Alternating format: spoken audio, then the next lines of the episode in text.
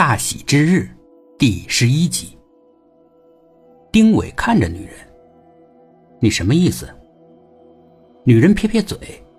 丁伟还是追问他：“他即将是你的女婿，那么，他作为一个律师说的话，是不是有一定的倾向性啊？那就不那么客观了吧？”丁伟被噎住了，隔了一会儿，他才说话。我相信冯琼作为一个律师的操守。你当然相信了，可我嘛，就不那么相信。丁伟不说话了。要不，你再加点儿。女人用商量的语气说。丁伟还是不说话。我说个数，你看合适不合适？女人又说。丁伟没表态，那个女人就说了个数字。丁伟瞪大了眼睛，足足上涨了三倍啊！这女人也太狠了。但丁伟还是尽量把话说的委婉一些。这也太多了吧？多吗？我觉得不多。丁伟只是笑。女人自己开始说起理由来。上次那个审计报告，我找人看了，设备的折旧算的太多了，对我们是不公平的。折旧算的多，环保局不让厂子开工了，这点风险他都没算在内，居然还嫌设备折旧算的多。丁伟的心思是透亮的，但他指责别人的话，他不想说。你要是真想算，还是请会计、律师来好好算算。你要是不相信冯琼，换别的律师也行。女人马上让步了，哎。你要是钱多，我们可以少要一点。女人又报了个数，几乎降低了三分之一，但还是多。这是我们的底线了啊，真的不能再少了。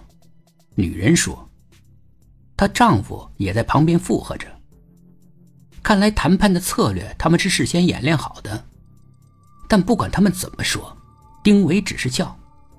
他不能随便的表态，尤其是这个数目。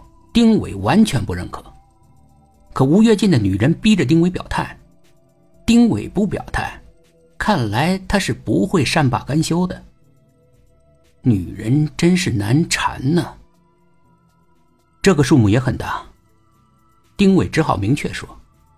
女人不同意，这个数目还大，这已经是我们最大的让步了。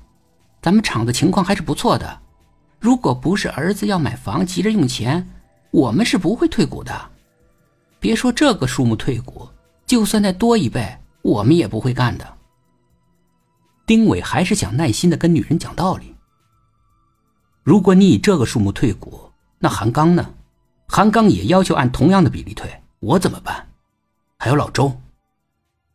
丁伟是想让女人考虑一下全局，不能只惦记着自己占多少便宜。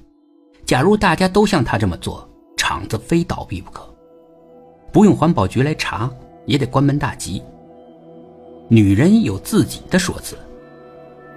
韩刚是你妹夫，你们都是一家人，多点少点都没关系。老周嘛，只有百分之五的股权，他就算是狮子大开口，他能要多少？女人又多说了一些话。女人的意思是，反正丁伟和韩刚是亲戚。多算点少算点无所谓。